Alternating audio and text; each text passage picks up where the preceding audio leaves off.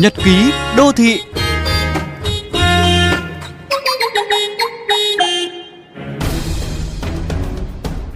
Thêm 3 tỉnh trở thành thành phố trực thuộc Trung ương.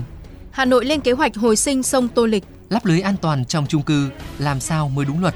Quốc lộ 5 xuống cấp, sửa chữa chắp vá liệu có an toàn. Cần tỉnh táo khi trao gửi lòng tốt. Đó là những nội dung chính sẽ có trong nhật ký đô thị ngày hôm nay. Và ngay bây giờ mời quý vị đến với phần tin Nhịp sống thị thành.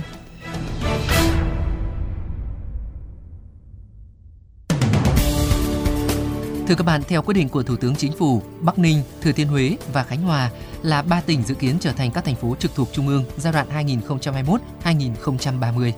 Hai dự án thành phần cao tốc Bắc Nam vừa chuyển sang đầu tư công là quốc lộ 45 Nghi Sơn và Nghi Sơn Diễn Châu đang được hoàn thiện thủ tục đầu tư để khởi công vào tháng 6 tới đây. Hà Nội vừa đề nghị cơ quan chức năng nghiên cứu xem xét việc tái mở cửa cơ sở tôn giáo di tích kể từ ngày 8 tháng 3 với điều kiện đảm bảo công tác chống dịch.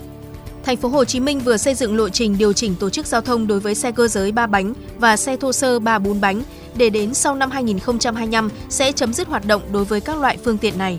Hà Nội đang xây dựng kế hoạch để cải thiện tình trạng ô nhiễm tại sông Tô Lịch và sông Nhuệ. Theo đó, Sở Xây dựng Hà Nội đề xuất xây dựng 8 trạm bơm dã chiến để thực hiện kế hoạch.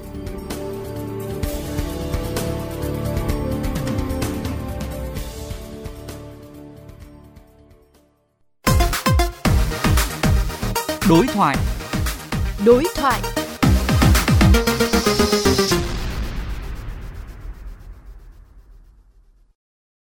Thưa quý vị và các bạn, sau vụ việc một em bé thoát chết khi rơi từ tầng 12 của một chung cư ở Hà Nội, lượng đơn hàng lắp lưới an toàn cho chung cư đã tăng đột biến từ con số vài đơn lên đến vài chục, thậm chí hàng trăm đơn một ngày. Tuy nhiên, khi lắp lưới an toàn, người dân cần hết sức lưu ý để tránh vi phạm quy định về an toàn phòng cháy chữa cháy. Đối thoại với phóng viên VOV Giao thông, luật sư Phạm Thành Tài, giám đốc công ty luật Phạm Danh chia sẻ. Thưa luật sư, người dân cần lưu ý gì khi lắp lưới an toàn tại các vị trí như cửa sổ, ban công trong chung cư để không vi phạm quy định pháp luật về phòng cháy chữa cháy?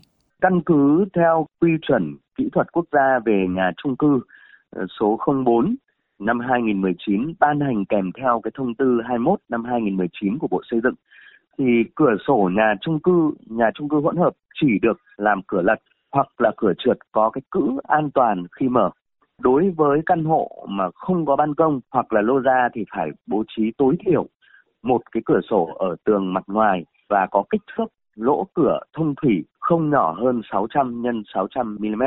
Ngoài ra thì rào lan can ban công và lô ra bao gồm cả chiều cao từ sàn đến cái mặt dưới lỗ cửa bậu cửa sổ thì không được nhỏ hơn 1,4 mét.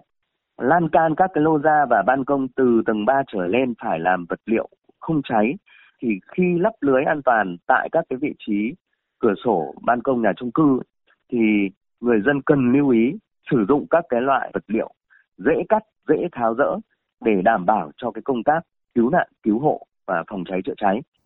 Những năm gần đây đã xảy ra không ít các vụ tai nạn chung cư do ngã từ ban công, cửa sổ. Luật sư có khuyến cáo gì để tránh xảy ra những vụ tai nạn tương tự?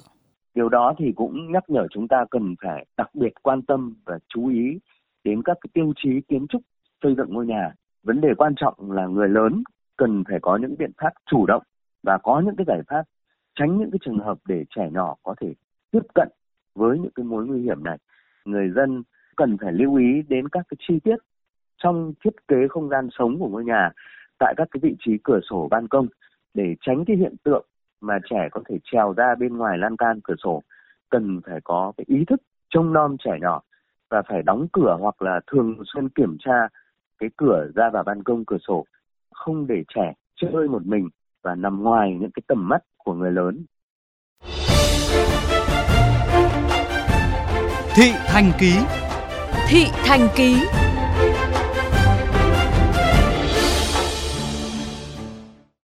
Thưa quý vị, thời gian qua, VOV Giao thông liên tục nhận được phản ánh của người dân về tình trạng tuyến quốc lộ 5 đoạn qua tỉnh Hải Dương và thành phố Hải Phòng xuống cấp nghiêm trọng. Điều đáng nói, tình trạng đường xuống cấp đã diễn ra trong thời gian dài, nhưng đơn vị quản lý sửa chữa theo kiểu chắp vá khiến tuyến đường càng tiềm ẩn nguy cơ mất an toàn giao thông, ghi nhận của phóng viên Hải Bằng. Thưa quý thính giả, tôi đang có mặt tại tuyến đường quốc lộ 5 đoạn qua tỉnh Hải Dương. Theo ghi nhận, dọc đoạn đường này có hàng chục lối mở nhưng từ lâu đã không được xóa bỏ, luôn tiềm ẩn nhiều nguy cơ tai nạn giao thông do người dân tự ý băng qua đường. chỉ có khi tai nạn xảy ra, các điểm đen này mới được nhắc tới. Còn nhớ 3 vụ tai nạn xảy ra liên tục chỉ trong chưa đầy 2 giờ đồng hồ vào sáng sớm ngày 23 tháng 7 năm 2019 tại địa bàn xã Cộng Hòa, huyện Kim Thành đã làm 7 người thiệt mạng và 2 người bị thương. Vụ tai nạn này không chỉ để lại ký ức kinh hoàng đối với người dân sống ven quốc lộ 5 mà còn gióng lên hồi chuông cảnh báo tới các cơ quan chức năng về tình trạng tai nạn giao thông trên đoạn đường này.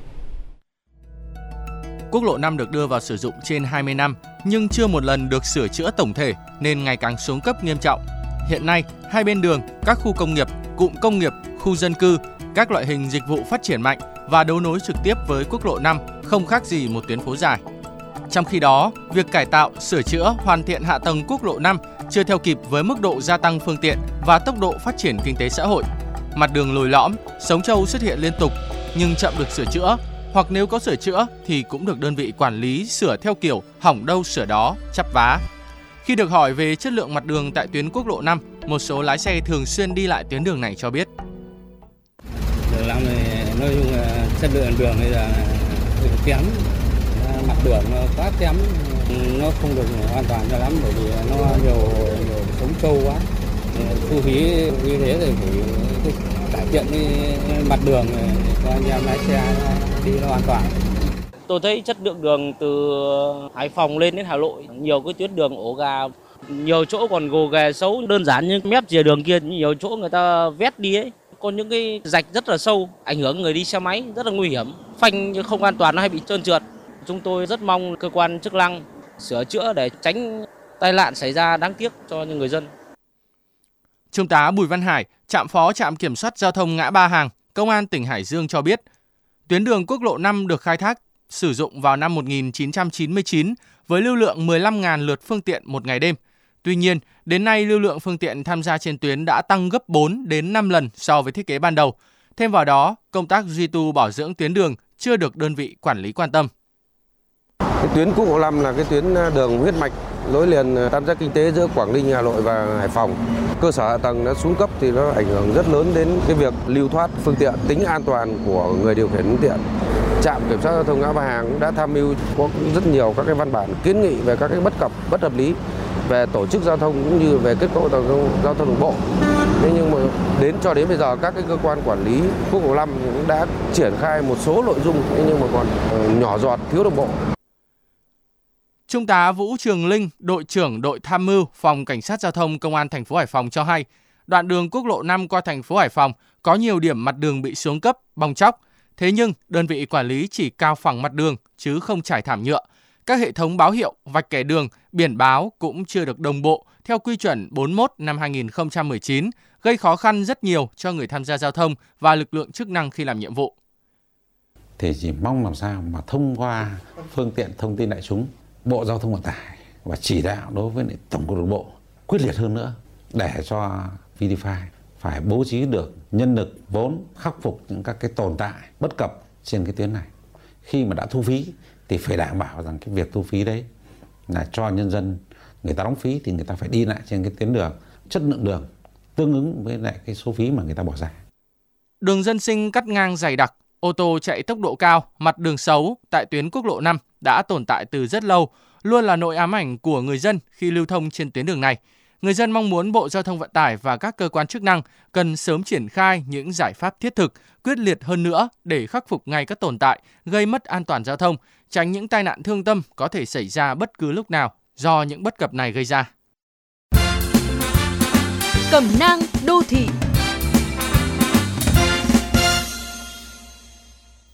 Các bạn thân mến, sau sự kiện công dân Nguyễn Ngọc Mạnh dũng cảm cứu sống cháu bé rơi từ tầng 13 chung cư ở Hà Nội, nhiều người trên cả nước đã bày tỏ lòng khâm phục và muốn ủng hộ cho người hùng giữa đời thường một chút tài chính. Dù trước đó, chính anh Mạnh đã từ chối nhận bất cứ một khoản tiền nào từ cộng đồng và khẳng định chỉ muốn trở lại cuộc sống của người bình thường. Lợi dụng tình hình này, nhiều đối tượng đã lập những tài khoản giả mạo anh Mạnh với mục đích ban đầu là thu hút tương tác, phục vụ việc sau này đổi tên, bán lại tài khoản, trang fanpage. Đáng chú ý, có không ít kẻ thừa nước đục thả câu, lợi dụng hình ảnh, tên tuổi anh Mạnh để cung cấp đường link, số tài khoản nhận tiền ủng hộ. Do tình hình trở nên quá phức tạp, người nhà của anh Mạnh đã phải lên mạng đính chính rằng anh Mạnh không tham gia vào bất cứ tài khoản mạng xã hội nào khác với mục đích quảng cáo hay kiếm tiền, đồng thời khuyến cáo cộng đồng mạng không xa bẫy, chia sẻ thông tin, gửi tiền cho các đối tượng giả mạo. Các chuyên gia cũng khuyến nghị, muốn kiểm tra thông tin tài khoản có phải giả mạo hay không khá đơn giản. Chỉ cần truy xuất lịch sử, các bài đăng, mốc thời gian, nội dung tương tác. Đồng thời, với bất cứ giao dịch tài chính nào, cần đảm bảo đã kiểm tra cẩn thận qua những cuộc gọi điện hoặc gặp mặt trực tiếp thay vì liên lạc qua thư tín, email, tin nhắn hoặc các nền tảng mạng xã hội. Bên cạnh đó, khi chính anh Nguyễn Ngọc Mạnh đã muốn trả lại danh xưng người hùng mà cộng đồng gắn mác cho anh, thì cộng đồng cũng nên tôn trọng ý muốn đó. Anh Mạnh không muốn được quá chú ý. Bản thân anh, khi đã được nhà trường, nơi con theo học ngỏ ý tặng học bổng hàng trăm triệu cho con, anh đã nhận suất học bổng này nhưng đề nghị nhà trường trao cho một em học sinh có hoàn cảnh khó khăn khác. Tương tự, thay vì gửi tiền cho anh Mạnh, cộng đồng có thể chuyển lòng tốt đó cho các tổ chức từ thiện khác, vừa không bị từ chối, vừa đúng tâm nguyện của anh, lại giúp lan tỏa tinh thần tương thân tương ái, những hành động đẹp trong xã hội. Lòng tốt cũng cần được đặt đúng chỗ và trao gửi có trách nhiệm đến nơi, đến chốn.